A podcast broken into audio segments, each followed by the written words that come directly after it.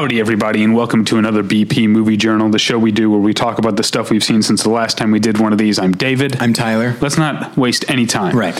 Now, you remember, I think the last movie I talked about last week on the Movie Journal uh, was Billy Wilder's The Seven Year Itch. Sure. And it was a big disappointment to me as a Billy Wilder fan uh, and as a Marilyn Monroe fan. Uh, although not so much as a Marilyn Monroe fan. She's great in the movie because she was always great. Uh, so I went home that night and watched Some Like It Hot. Okay. Just sort of like as a palate cleanser. Sure. Um, and uh, uh, I'm less into, you know, so a lot of times when I do rewatches, I don't necessarily mention them on the on the journal unless I have something specifically to say about them. Uh, here, I'm bringing up something like it hot. I rewatched it, but I mostly want to talk about it with you because I know that you're not a big fan. I'm not. So what is it? Having rewatched it and like I'm like, yep, Tyler's nuts. This movie's so good. I well, I'll I'll be honest. Madcap zany Jack Lemmon has never done it for me, Okay. um, and that's what he is. Um, Yeah. In that, I, I can't say he's overdoing it or anything like that. It's just not a thing that I enjoy, and and the idea, and it's just I think the tone of it, the type of jokes that are in it, aside from Tony Curtis essentially being Cary Grant, Which is hilarious. which is hilarious. Yeah. Um, aside from that, it's just it has never. I've seen it. I think three times. It has never worked for me. For a while, because I saw it in high school, I was like, I don't really like this. And then in college, I tried it again. It's like I still don't like this. And then like ten years later, I thought I was probably just young and stupid. And then I watched it. I was like, I guess I'm still stupid because it's just not. I wanted to. I want to love it. Don't get me wrong, but I just, uh, I just can't.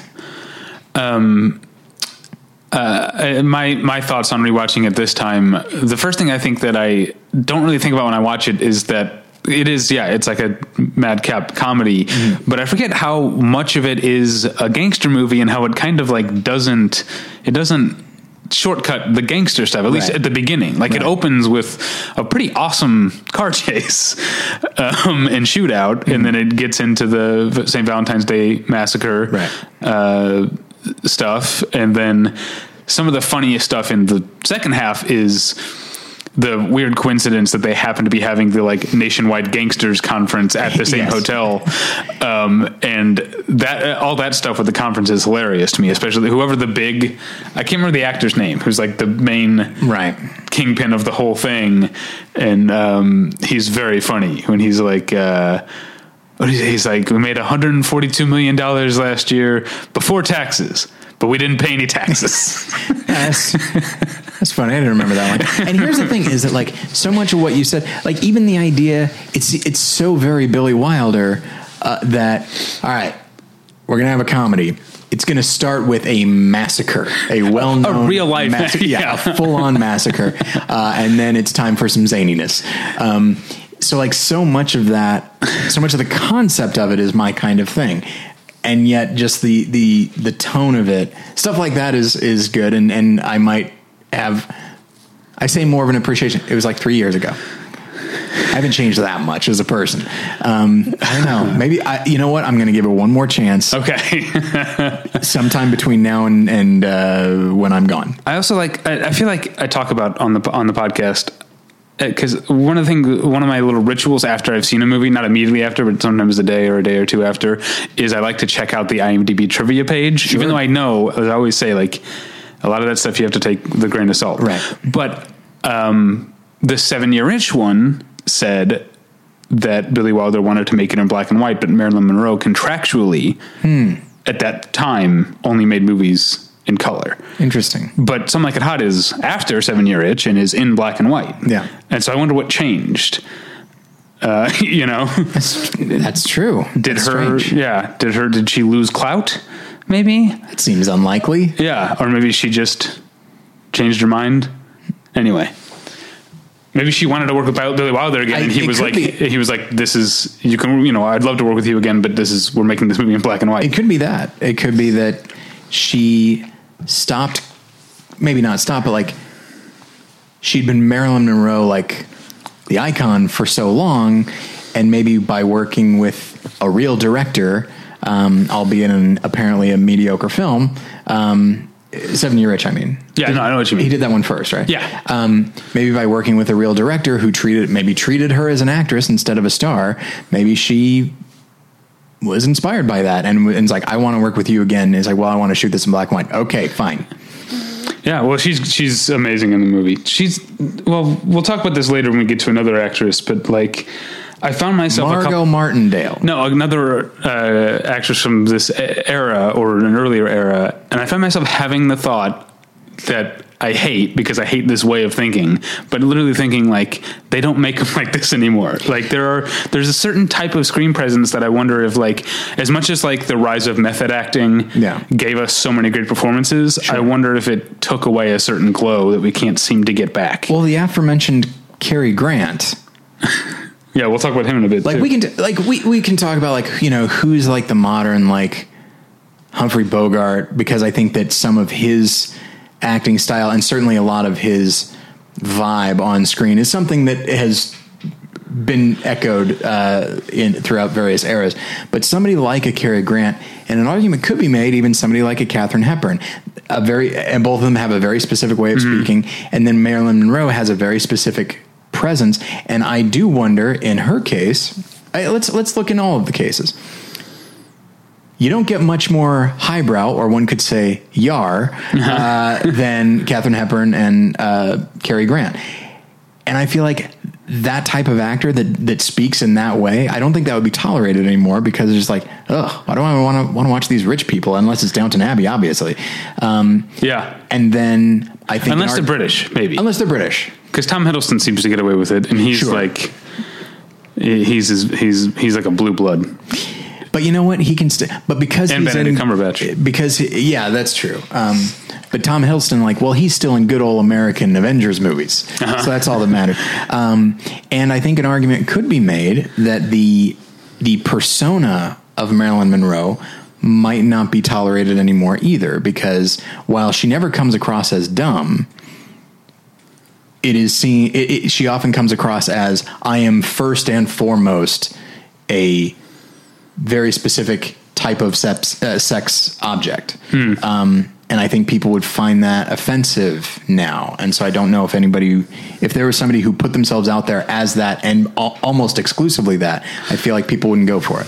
Like, listen to the look. I recognize Megan Fox is no Marilyn Monroe, but that is the way I was gonna say Megan Fox. because that's like you and I know that about her, and I've never heard anybody say any good, anything good about her except that she's attractive. But nobody, people laugh at the idea of her being in movies. Oh yeah. I'm trying to think what I've actually seen Megan Fox in. This is forty. I think is the only thing I can think of off the top of my head.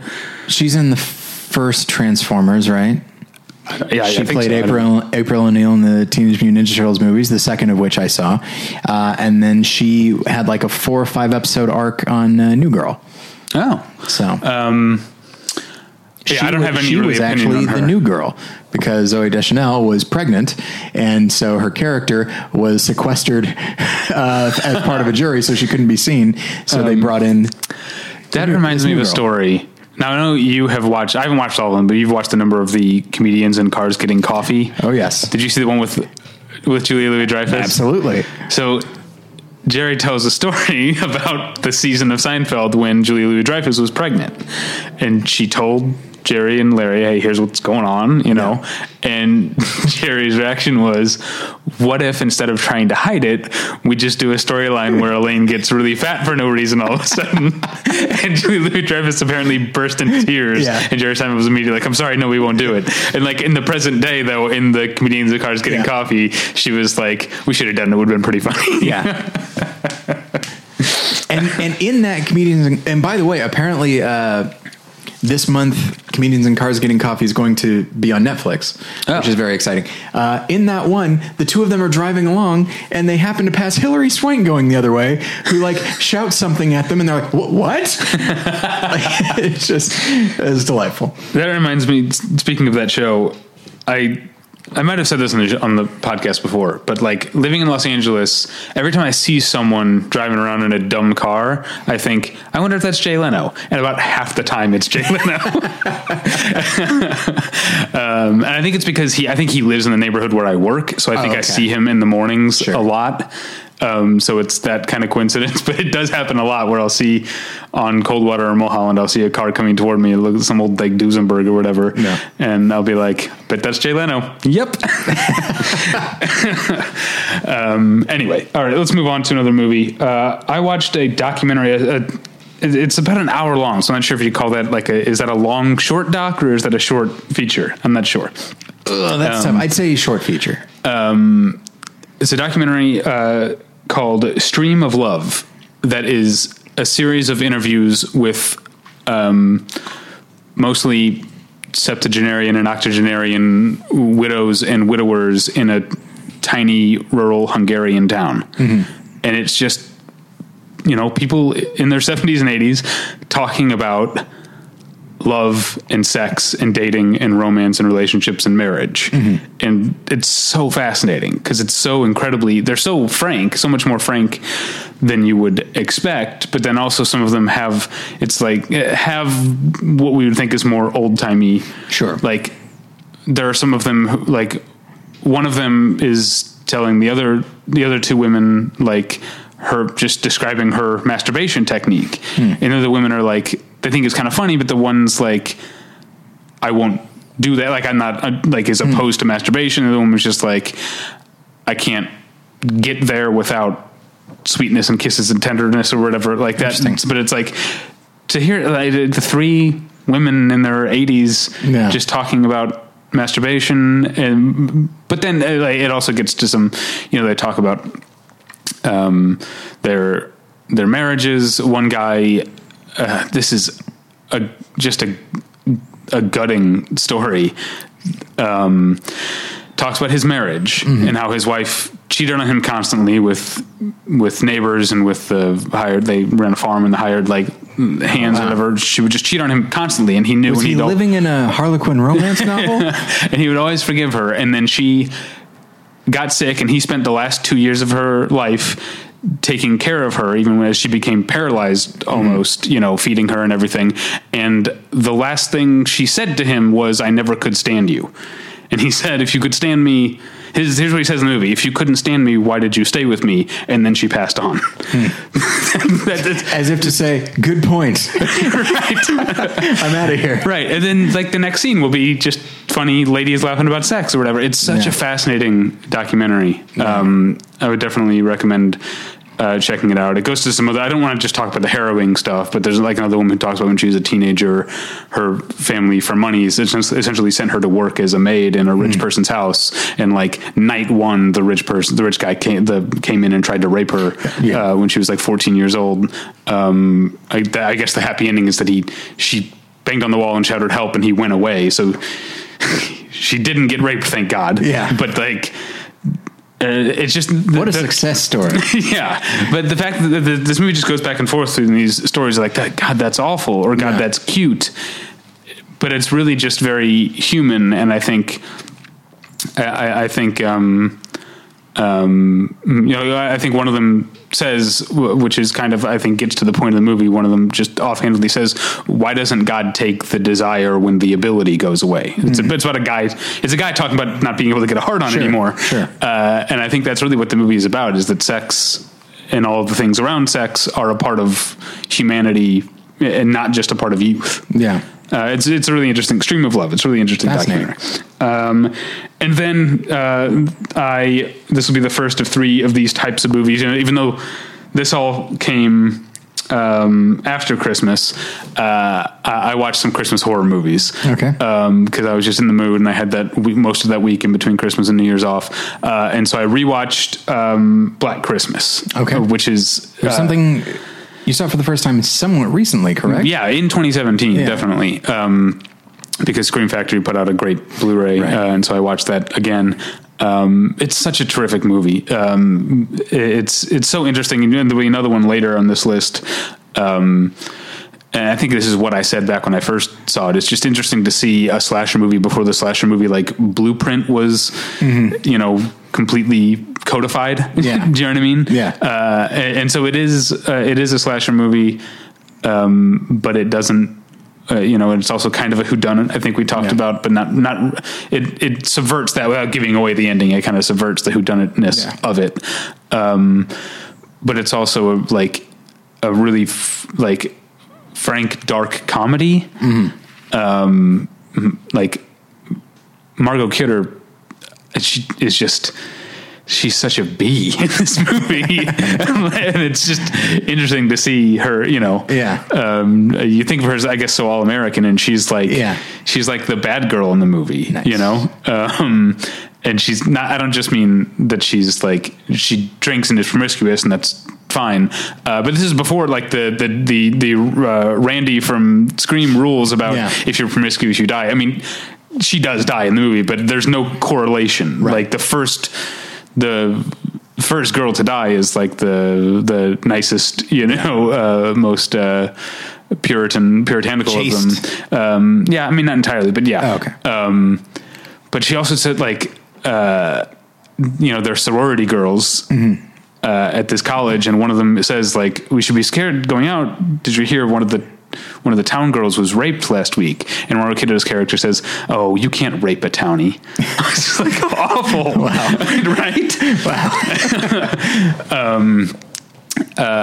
but then it also, I think, and again, I'm going to repeat myself from what I said however many months ago, um, but the way that, again, because we now have an idea of what a slash movie is, especially a slash movie that takes place in a sorority house, Yeah. it's shocking how much it's not an exploitation movie. I mean, in terms of the blood and stuff, but it, like, there, I don't think there's any nudity in it. There's not really that. It's not that kind of. It's not sexploitation at all. Um, which you know, you think it's going to be like, you know, girls in you know lingerie or whatever, you know, getting chased around and screaming.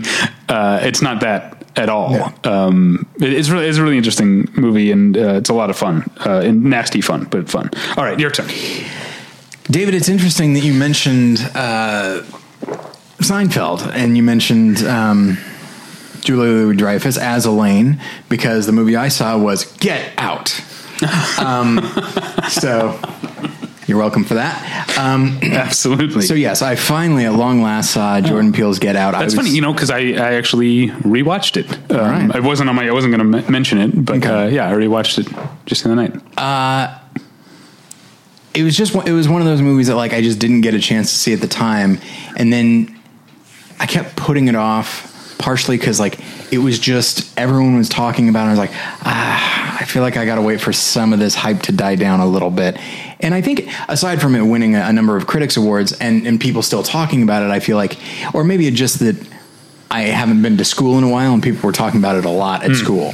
Um, so it's like, okay, it just it doesn't. I didn't feel like I was so inundated with it, and so I finally watched it, and uh, yeah, it's great. um, I do think. First off, I, from a directorial standpoint, I think I mentioned this last week uh, or sometime recently. I don't remember exactly, but directorially, it's like right up there with something like 10 Cloverfield Lane 10 Cloverfield Lane as far as debuts. Like I mean, it's it's astonishing to me like how assured he is with the camera and how he is ambitious. Like, you know, the the sunken place and all that is just such a, you know, harkened back a lot to uh, uh, un, under the skin, but um, but still, like his, he didn't have to do that. He didn't have to do that effect. He could. He still could have done amazing things with uh, that great lead performance, but uh, he chose to represent it in other ways, and I thought that was really great. Um, and I think just the the tone and mood works really well. I think the script is structured interestingly. I think there are scenes that are written extremely well. I think the initial hyp- hypnosis scene is beautifully written, beautifully played. It like that is it's everything a film can be from cinematography, editing, dialogue, acting, uh, score. Like it's sound design, especially teacup. Um, it's great yeah. structure it reminds me a lot of Rosemary's Baby. Um, I don't think that's an accident. Not at all. Yeah. I, and I wouldn't say he's ripping it off. I think he saw that, like, ultimately, it's this idea of. I mean, it's very Polanski esque in a lot of ways that, like, just there's somebody who has connections with people only to find no, you're completely alone, and beyond, and along with that, everyone is against you, and everyone has a vested interest in you being destroyed in some way.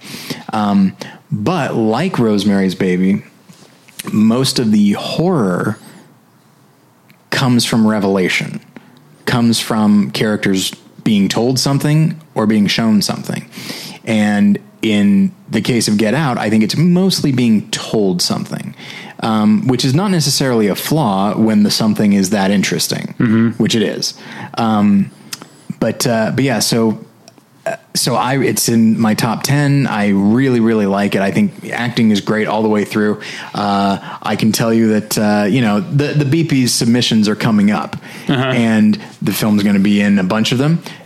Most especially I would say the Bruce McGill Award for old Stephen Root. Oh, he's great I, I mean, I always Okay. like him, but there's just like the way he carries himself and what his character is, I think is so key. Do you so the for those who aren't familiar, the Bruce McGill Award is the award that the BPs do every year uh, for best performance under 15 minutes of screen time. 15 minutes, 15 minutes ish. Um, but I wonder, should there be a limit on how many scenes that can be stretched over?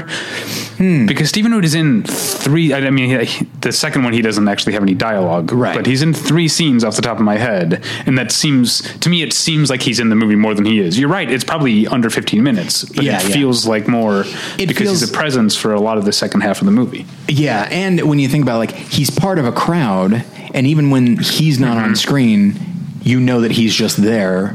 Yeah. And he's part of the crowd. And because he is such a vital part of the story, when you think back on it, well, surely he must be uh, as uh, like a bigger part of the story than he actually is, uh, as far as screen time. Um, but yeah, I, I and I'll say this. I mean, obviously, there's a lot of political stuff going on in that movie uh, that I thought was fascinating, and I know that you mentioned this when you first saw the film that like you as a white liberal felt like had a lot of reactions to it and I definitely know that and I think that probably colored some of my um, some of my not even opinion, but I guess just instinct or, or, or interpretation um, when watching it. So I couldn't get that out of my mind. But I think even without that, I, I would see that like, okay, yeah, this is this is very much uh, this is not about general racism.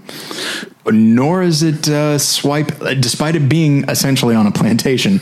Uh, it's not necessarily a swipe at the South or like more con- more No, conventional. I mean it's supposed races. to be the Northeast, right? Yeah, but it's still, the way it looks is still, Okay. and certainly the way the uh, certain characters are dressed. Hmm. It definitely feels southern, um, uh, and maybe it's supposed to evoke that in the midst of the most like l- you know Bernie country in many ways. Yeah, yeah. Um, and I thought that was Yeah. really fascinating, and I have some thoughts about that, but I've been going on for a while.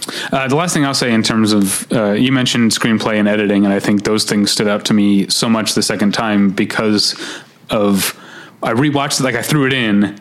And then it was over. like the movie, Yeah. it moves so quickly. Yeah. uh, and not in a rushed way. I mean, it moves so smoothly. It's uh, again, like you were saying, it's incredibly assured. I will say, uh, fun fact. I think I might have, as a function of this film, a new least favorite actor. Is it Caleb Landry Jones? It sure is. but at the same time, I didn't think he was so bad in um, Three Billboards. But in this, like, man, going back to that phrase that we've talked about before, I saw every single string. I saw every decision being made. I saw like. It's like, are you are you paid by the Twitch? because I don't know. It's uh, it was really distracting.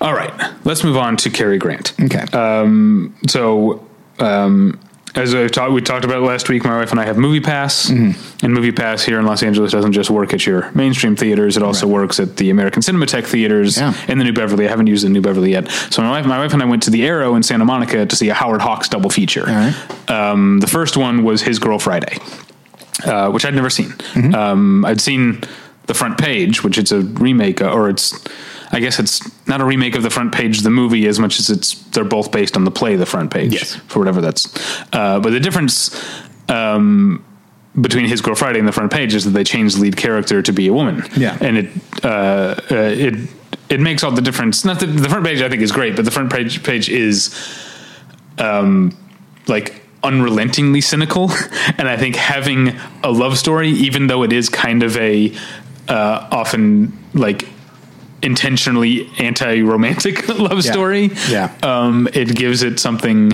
nice to wrap up with Sure. um, even though me- meanwhile it's picture of the judicial system the government the press all the institutions it's like it's like a season of the wire this like it's it's uh, it's it's so not not uh, a rosy picture and it has so much dark humor have you seen it Uh, uh, wait, the front page? uh, either one Uh, I've seen His Girl Friday. Yes. Okay, yeah, yeah. His girl Friday. Like, there's a there in both of them. There's a scene where a character suddenly jumps out a window to kill herself, and it's a laugh. Like it's a Yeah. laugh line, or it's, it's a laugh beat.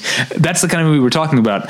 Um, but it's. Uh, um, uh, I really enjoyed it. Uh, Howard Hawks, I think, is has become, I think, one of my. If I were to do a list of ten favorite directors, I would probably at this point put Howard Hawks. I wouldn't have maybe ten years ago when we first were doing this podcast because I've been been making more of an effort over that. I made a New Year's resolution, New Year's 2015, Yeah. to watch more old movies because I used to do that when we lived together and I had your MUBI collection to go Yeah. through, uh, and I'd kind of, especially since we started doing like You reviews still have and access stuff. to my movie collection, by the Um, way. Yeah, but I have no, enough. Uh, you know, I now I have you know movie and Filmstruck and Fandor, so I've got plenty.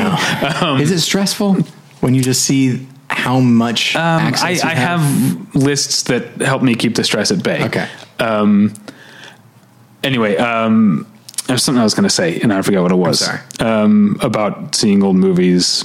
Uh, oh yeah, I just Howard Hawks, and and having seen this year alone, having seen uh, I saw 20th Century at um, TCM Fest, and now His Girl Friday, and the next one. He's just he's just terrific. Um, Have you seen Red River? I've never seen Red River. I've never seen It's Rio Bravo either. His, so I've never. I, I guess I don't know his westerns. I saw. I haven't seen Rio Bravo. Um, I saw El Dorado, uh, but not Rio Bravo. Uh, Red River is. I got it for Christmas. I hadn't seen it, and I just put it on the list because I thought maybe it'd be interesting. It is so amazing. I cannot recommend it highly enough. Um, the only thing I know are all the stories because I read a biography of Montgomery Clift and how much John Wayne did not like Montgomery Clift. I could see that. um, so yeah, his girlfriend is great. But let me. This is all uh, uh, uh, preamble to say that the second half of this bill. Okay, you think Howard Hawks?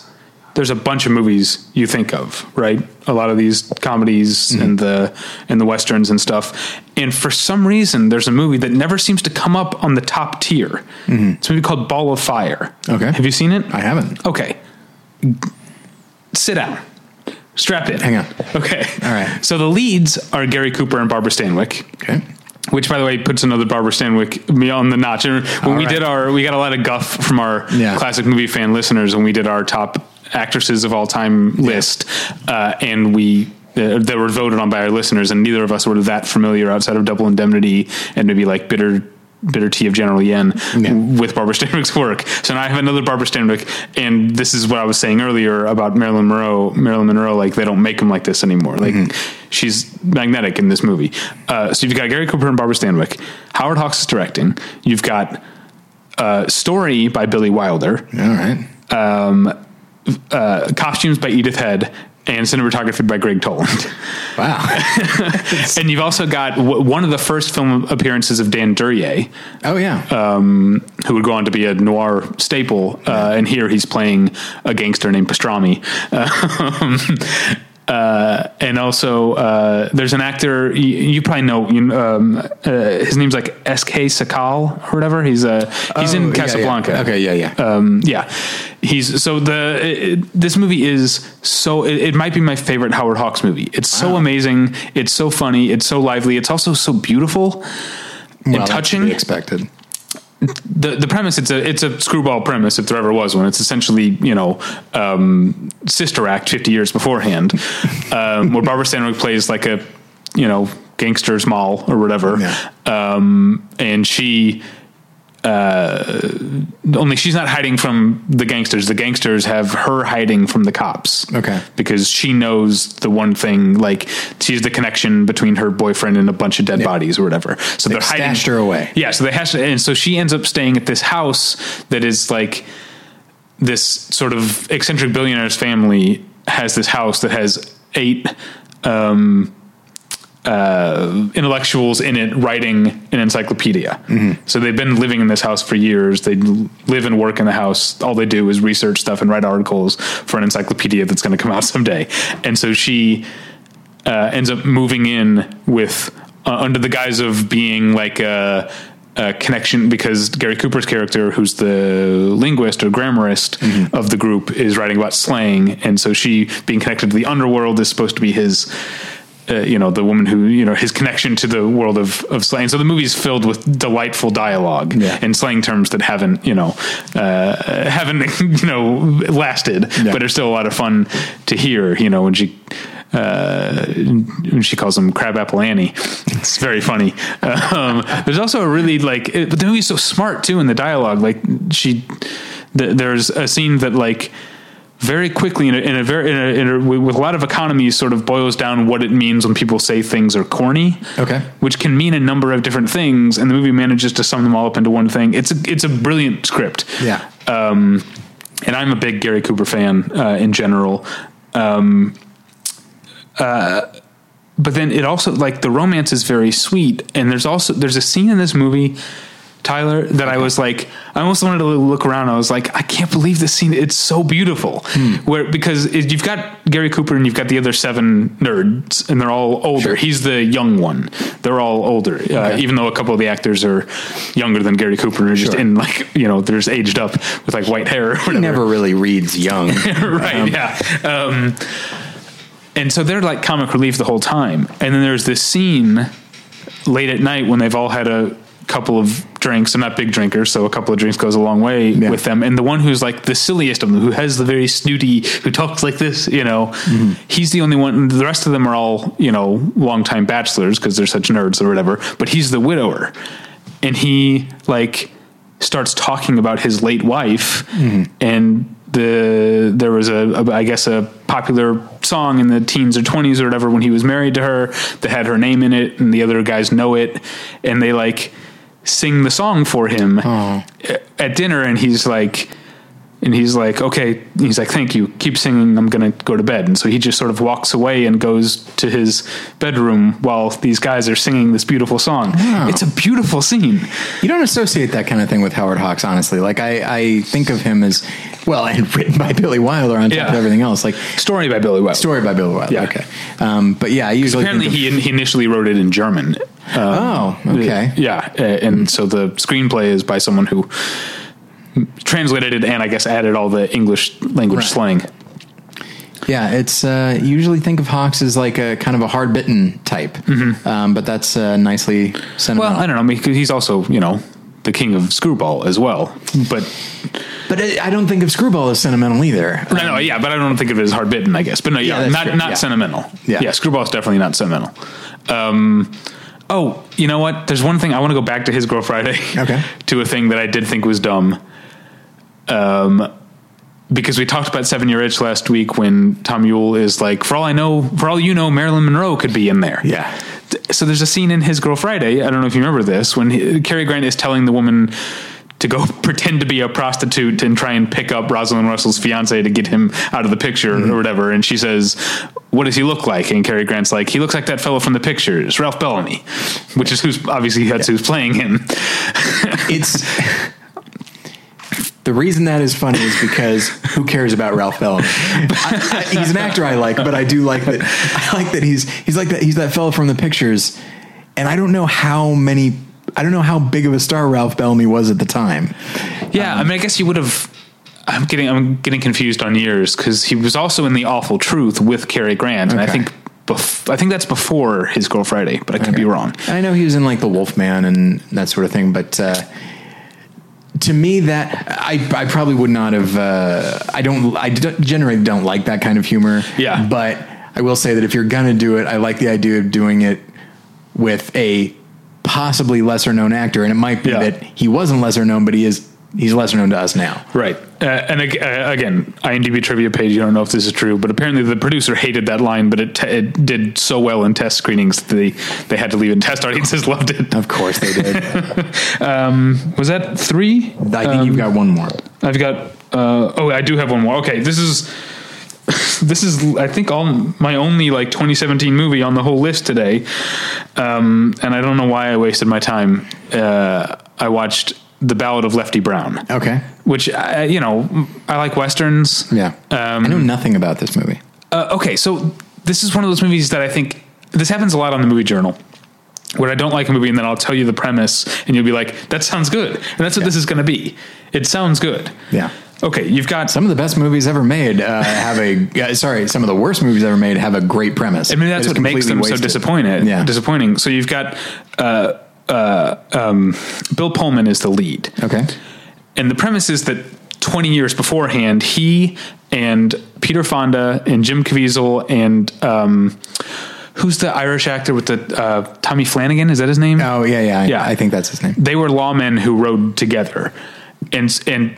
Bill Pullman was, if this were a movie about that group, Bill Pullman would have been the comic relief, the one to like keep, to keep around. He's kind of a mascot, but he's not that reliable. He's kind of a fuck up, but he's a nice guy. His heart's in the good in a good place. But fast forward to the present, one of them has died, one of them has become a drunk, and one of them is now a corrupt politician.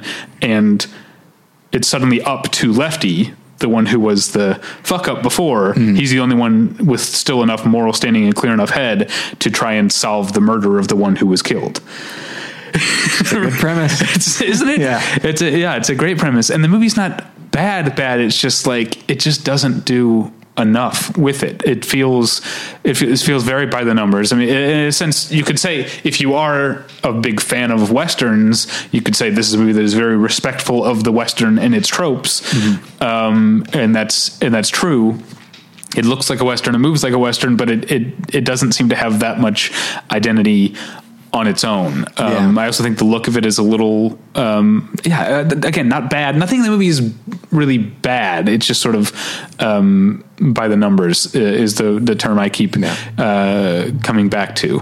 Um, and you've got uh, and you've got an, an actress that I love, um, uh, Kathy Baker, plays uh, the the widow of the one of them. I don't want to say who it is because they're all still alive at the beginning of the movie, and one of them dies very early on, and that's kind of what kicks off the plot. Um, she's the widow of one of the one of the four. Um, and uh, but even like and she, she's good but the way she's written is just like like there's a scene of her walking around her the ranch that she and her husband own and suddenly she like is she sees a rattlesnake and the first thing she, and she like gasps for a second then she like whack, whacks it over the head with her parasol picks it up and breaks its neck Yeah. and it's like it, it it's just it's like character development just it, it, it seems too on the nose Yes. to be like oh look at her and her parasol and dress and whatever what's she going to do with this rattlesnake oh right she's a to use your term a hard-bitten woman of the west she's going to break its fucking neck and go on about her day Yeah. um, and there's just stuff like that that just seems like not particularly uh, imaginative um, and I think uh, I, I don't like to talk ill of actors. I don't think I'm a Jim Caviezel fan. I don't. I probably don't. Th- I. I don't think I am either. I'm not. Not that. He's just. I, he's a little bland for me, and I think he's ca- he's often cast well. Like he's kind of the perfect person to build the thin red line around, right? You know? yeah, that's true. and I think he's a good guy to build uh, the Passion of the Christ around because. If you if you pl- if you use him right, his blandness can look almost ethereal, you know. Sure. Um, Yeah, but uh, he should be in a David Lynch movie. Yeah, That would oh, be boy, a good be use. great. Yeah. So, uh, but yeah, I think if he's doing anything even vaguely down to earth, which is of course what a western's meant to be, uh, I'd say, yeah, I'm not a huge fan. Uh, yeah, and he's he's not being down to earth here. He's he's going for the rafters, which is I think kind of. Uh, I think it, I think Bill Pullman is good, and I think Tommy Flanagan is good, and I think the rest of them are playing too big, maybe because they're trying to find something in the dialogue, whereas Bill Pullman and Tommy Flanagan are may, maybe playing the characters who have the most on the page, Yeah. the most they can fall back on. Yeah. Do you know what I mean? It's too bad. I, it's weird. I don't think of Peter Fonda as an over the top or, or someone. I don't seem even doing that. I've, I don't think I've ever seen him that way. Um, yeah, maybe him too. Uh, yeah, I was going to say see the movie, but don't Yeah, don't, don't. buy. It's not again. It's not an awful movie. There are way worse movies. This is not going to be on my worst movies of 2017 list. Even Yeah. though we don't do that, we just do one worst movie. Um, right, you and I do. The the, the website does. Yes, uh, yeah, bottom it's, 10. it's it's not going to be on on my list, um, but it's just it's just real middle of the pack. Mm-hmm. All right, now it's your turn, right? All right. This is a rewatch, kind of. Okay. All right. So, inspired by a recent episode, a somewhat recent episode of Musical Notation, hosted by West Anthony, Sure. I decided to uh, indulge uh, myself and do something I always wanted to do, which was I wanted to watch Alien with the isolated Jerry Goldsmith score. Oh, So on that wonderful Blu-ray set that we talk so much about, um, they do they do have that option, and so there's no dialogue, no sound. It's all just his music. But thankfully, I know the movie really well, and so I know the tone of each scene, and I and that also means there's long stretches of silence, which is also interesting because on the on the you know in the theatrical cut, um, there are times when it's like, oh, there's music here where there wasn't before, or something like that. Um, and so having now, because I'd heard the music, I think I'd heard his score just by itself, but didn't really take the time to know like what track went where.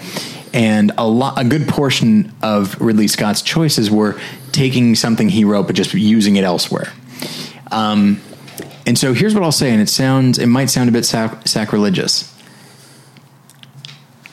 I much prefer Ridley Scott's choices, and yeah, that might be because that's the I film I know. sacrilegious, but yeah, I know that I, I certainly know that West would not be happy with me. yeah. If you Um, worship at the Church of Jerry Goldsmith, he is one of my favorite composers. Yeah. I think he's amazing. But um, and the score he made is great, but with a couple notable notable exceptions, it's a bit too conventional for the movie that is there.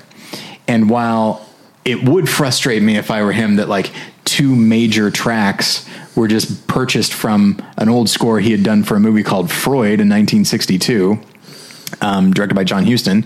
Um, that they just bought those and used them. So, like the scene where the acid is burning through the various levels. Okay. that they used something from Freud, and then the song, uh, the the track when Dallas is in the vents, that is also from Freud. So, two pretty iconic scenes, and really great pieces of music that were not actually written for this. And if I were Jerry Goldsmith, I would be very frustrated by that. Um, and understandably so. Like in a way, I almost wish maybe this isn't any better. Just say like, hey, you know, this thing that you wrote for Freud, we kind of want that more than the thing you did right, but we don't want to just use that track. So, uh, but I do think that there's a certain boisterous quality to uh, Goldsmith's score that, but I think belongs in a a slightly more conventional movie. One of the things about Alien is that on a number of levels, it's very sparse, which is weird because, of course, it's so beautifully art directed and all that. But, um, but just the tone of it is just so lonely and quiet, and you just don't want to hear trumpets. Uh, and while he does have this wonderful sad Okay. trumpet that comes in, um, I don't know. So a lot. So whether it be like cutting certain things out or moving things around, I think that for the most part, I think Ridley Scott made the right choice. Um, with the notable exception of uh, where Kane is walking around in the egg chamber, and the, in the final cut, that's pretty much just silent. In the, I, I, there might be a little bit. Um, uh, a little bit of music. I don't really recall, but it certainly is not what Jerry Goldsmith wrote. And what he wrote is this terrifying, creepy, sparse and stark thing where and and West described how he did it. He basically just took he took a harp and played just the very top of it and just went just did that, but then put it into that echo thing that he used on Patton Okay. and it just sounds so creepy and genuinely otherworldly. And you just like i was listening just listening to it's like this is frightening. I'm frightened now. And th- so watching the the the egg chamber sequence with that i was like why would anybody cut this out? What kind of fucking moron are you? Like i got very angry because it's such a wonderful unique piece of music. And i do wish that um in a way i wish I say I wish as though this was, were the official score. It is not, um, as far as what was used in the film. But in a way, I look at that scene and I was like, that is Alien. These other things are alien in certain ways, but not as much. He really seemed to lock into what Alien is in that scene. And so it was a very, you know, every once in a while I like to do this kind of thing and just look at things from a, at more of an academic standpoint. Yeah. And I love Alien so much that uh, it's like, it's fun to see it in a slightly different way. And uh, I'm very happy I did it. It's it's more fun to do those for me. More, more fun to do those sorts of things with a movie like like Alien that you're Oh, really course. familiar with. Yeah. like I wouldn't do it like my second viewing. I had like No, that'd be very strange. Yeah.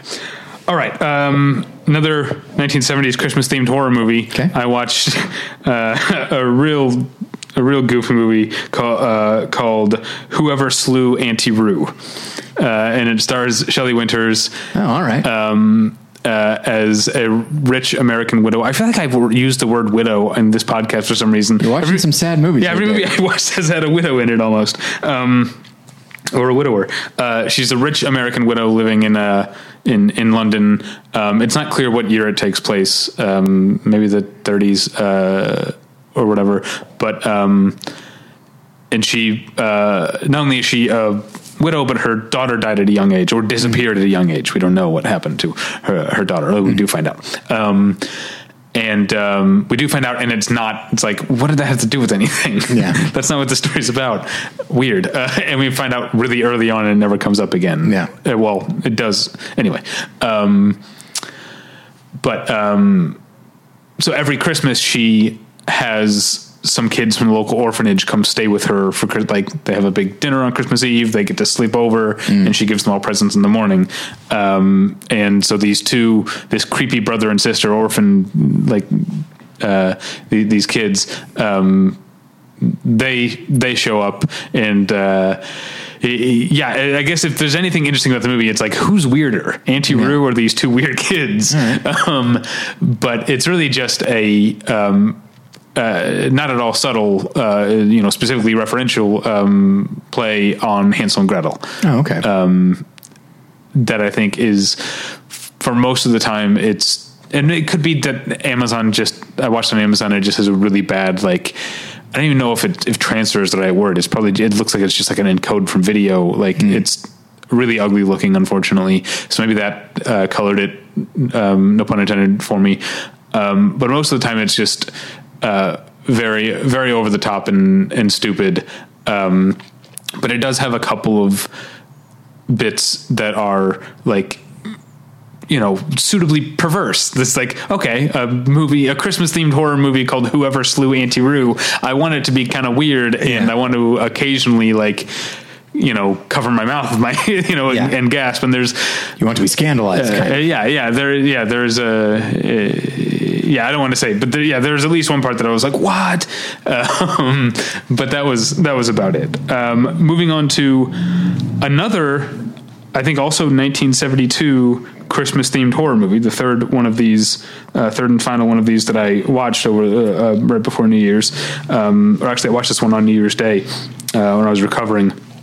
Uh, a movie also available on Amazon called Silent Night, Bloody Night. Okay. Not Silent Night, Deadly Night, Right. which you've heard of, but this is 1972. It's Silent Night, Bloody Night, and it, this one is also not perfect, but it's uh, it's strange enough and creepy enough um, that it's definitely worth a watch. Again, also like whoever Auntie Roo, it looks ugly. It's not a good uh, transfer, unfortunately, um, and it's clearly a movie was meant to be in 185 or 166 and it's it's in 4x3 unfortunately on Amazon um, but uh, it's really interestingly made the the premise is that there's a house a rich person's house on the edge of this town that no one, you know, caretakers still keep it up, but no one has lived there for years. The the uh, son or grandson, I think the grandson of the person who built it, who owns it but has never even been to the town, much less to the house, has decided to sell it.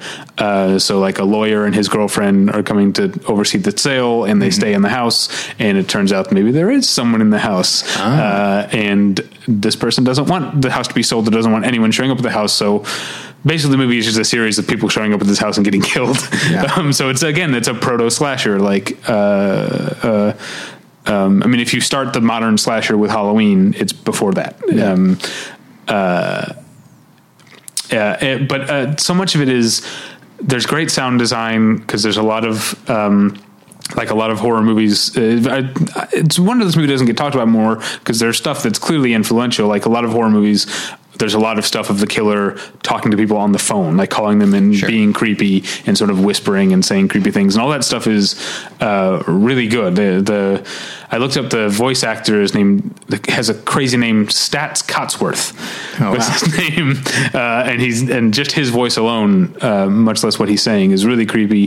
There's also extended periods that are just voiceover and like almost like and it, it still shots almost like to use the proto prefix again, almost like proto Ken Burns type stuff when it's on the history of the house. But then occasionally there will be some shots that have movement in it, but not much. You know, they and there's there's one shot that I'm sure in the original with the transfer screen and you're seeing the entire uh, aspect ratio. There's a shot that's absolutely beautiful when we're getting the the the flashback to how the owner, the the grandfather of this guy, how he died, um, which is that he died in a fire accidentally quote unquote accidentally.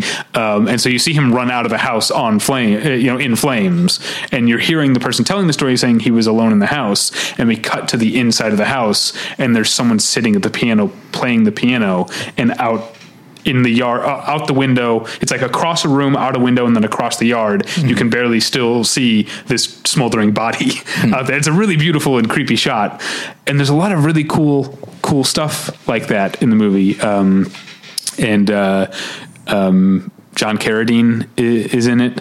Um, okay, two things I've said right here that are I've actually written down on our potential topics list. I want to do because we haven't done like uh, for the main episodes, we haven't done like a real academic one lately. I want to do one just going through the history of aspect ratios. I think that would be a really um, fun episode. Sure. Um, and then I can even think of a guest for it, but that's all right. uh, okay. Yeah, I actually had one too. But um, the other one that I'd like to do is about older actors like who did horror late in their careers because it seemed to be a big thing. Like a lot of actors who, as their star fades, they find. Um, uh, they they find uh, what's the word I'm looking for sanctuary, I guess, Yeah. in the horror world, um, and because yeah, there's so many. I mean, we just talked about uh, Shelley Winters and, uh, I think in some cases, probably like John Carradine, um, it was just like, I'll do what I got to do. I'll be Oh, in, sure. I'll be in anything. And it's like, well, this is really cheap over here, and But- uh, we can. you But I guess, and we should say this when we do the episode. What I find so interesting is how often, how often I think that is the case, but how often these actors, being dedicated to their craft, Yeah. are still doing great work. Yes. i- in in the movies. You know, um, what's the one um, uh, with old Bette Davis, uh, Watcher in the Woods? Yeah, yeah. Uh, not a good. I don't think it's a very good movie. Um, I never saw it. Is that one? Wait, is that the one that's like Disney? Yeah. Okay, Yeah. right. Yeah. It's a PG, I guess, Yeah. horror movie. Um, but she's awesome. of course she is. Yeah. Uh, it- there's a lot of a lot of great stuff um, like that. Um, uh, and then I have one more. Um, okay. this is out of nowhere. All right. Uh, it was just there's a number of reasons I watched this movie from five years ago. I watched Anne Fletcher's The Guilt Trip, starring Seth Rogen and Barbra Streisand, Oh, all right. which was which has been uh, something I've wanted to watch um, for a long time. And part of it is that at the end of 2017, I didn't reach my goal of 52 films by women. I didn't. I, I think I watched 49 films by women in 2017. I feel very not- bad that's about not that. so bad. So I was kind of just going through like what's been on my to watch list that is available to watch on Amazon or whatever that is directed by a woman. And so the, the Trip is something I, I'd been meaning to see. And uh, I'm going to have to say this is an unfairly maligned movie. I remember hearing uh, okay things about it when. Okay, it I mean, I don't want to put too much stock or any stock at all in Rotten Tomatoes scores, but it is currently at 38% on Rotten Tomatoes.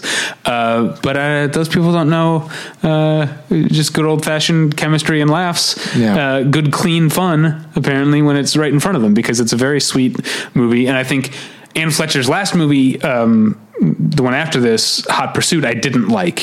I think Right. largely because, as much as I like Reese Witherspoon and Sofia Vergara on their own, I think their chemistry was not there, and there was way too much ad libbing for people who are not trained comedians. Yeah. You know, whereas with Seth Rogen and Barbra Streisand, you've got people who are naturally funny, I Yeah. think, and also good actors and have great chemistry together. So I think they make a ton out of out of just the the the smallest there's a like uh the Seth Rogen they go on a road trip together. Seth Rogen is, uh, has developed this product. He's going to all these companies across the country and trying to sell his product to Yeah. Kmart's and Costco's and hardware stores and stuff that uh and so she's like in the waiting room with him and while he's gonna go to his meeting. And like they call him to his meeting and she tries to go with him. He's like you, you can't come. And then she's like and then so walking down the hall and she's like good luck honey. And, and he goes thanks ma'am nice meeting you uh, and it's like it's kind of a corny joke but Yeah. between Barbra Streisand and Seth Rogen Sure. it's really funny Yeah. and there's a number of things like that and you've got a lot of great uh, comedic character actors who show up uh, here and there like uh, Nora Dunn is in it and, and Casey Wilson um, Brett Cullen not that he's a comedic actor but Right. uh, Brett Cullen shows up um, you've got uh, Adam Scott and Ari Graynor show up as very, in very small roles. It's yeah, I, I don't know if it was because I knew the movie wasn't well received, Yeah. uh, or possibly I think more likely because I didn't like Hot Pursuit. My expectations were low, and this is a perfectly delightful movie. You know, I wonder if somebody like a Seth Rogen, who sometimes I like him, sometimes I I don't, but I feel like I feel like he has chemistry with everyone. And I like I've I don't think I've ever seen a situation where I'm like, oh, that's not working. And I wonder if it's because he's an improviser and while you and I don't necessarily love th- the way that goes, but I feel like the instinct is I will adapt to whoever, wherever this other person is and we will have chemistry. My my problem with the improvising is not with the improvisers; it's with Right. the directors who lean on it too much and leave too much of it in. Sure. I think you want an actor who can improvise. I think Yeah. we saw that. Uh, I, I can't remember if you've seen Girls Trip yet, but the reason Mm-hmm. the reason Tiffany Haddish is getting so much uh, proclaim is because she's very funny, a great improviser, and Malcolm Lee let her run with it, and Yeah. then kept the stuff in the movie that was in, that needed to be. Didn't just like And the movie wasn't two hours and 30 minutes, I would assume. no, it is. Uh, it's long. I think it is uh, like two hours. Okay. Uh, girls trip, but yeah. Um, and, and then the last thing I want to say, uh, going back to as- aspect ratios, though, if you're if I'm paying to rent a movie on Amazon, Okay. it should be in the proper aspect ratio. I understand. I guess if something else on airing on HBO or is on Netflix, I don't like it. Sure. but I guess I understand they're giving you whatever the cheapo, even though it's not cheap, it's more expensive to you know to make a one seven eight. But you have to do it because anyway. Um, but I feel like if I'm paying to see the movie, I want to see the whole movie. And this is a movie that was shot in scope and is in 178 on Amazon. Yeah. And, and it looked, you know, I can't tell you what uh, Oliver Sta- Stapleton's cinematography was like, really, because the movie looked. It looked wrong, uh, uh, too tight and, and clumsy. I, I don't understand why anyone prefers that. Uh, uh, just they just want it. It just drives me crazy. I'm sorry. Um, okay, you had a movie and a TV show. Yes. So, um, okay. Uh, I watched Michael Gracey's. Don't judge me, all right? Hey, I just talked about watching The Guilt Trip. Fair enough. Well, don't guilt trip me when I tell you that I went and saw The Greatest Showman. Oh, I wouldn't judge you at all. I can't Okay. wait to see it. It's uh, it is perfectly fine in many ways, um, but in in certain musical numbers uh, and certain performances, it is great, and you all you wish that like oh I wish the whole movie could be this. Um, like there are times when it's like if they had pushed this a little bit more, this could have been Moulin Rouge and it would have been the better for it. Like if it had really just steered right into the the biggest and most ridiculous kind of spectacle. It's like, well, you know, it is a circus. Just go with that. Yeah. Um, but uh, the song that is getting the most play, and rightfully so, is called "This Is Me," and it's very and this the movie itself is very much about like people who are on the outside and that society has said like I've I have no use for you. Um, you know, and of course, when dealing with Barnum Circus, it's primarily you know human oddities and that sort of thing, uh, the bearded lady, all that sort of thing. Um, but it branches out. And there is, you know, there's a trapeze act and a brother and sister, and they are black. And so it's like, well, at this time, like they themselves might as well be quote unquote freaks.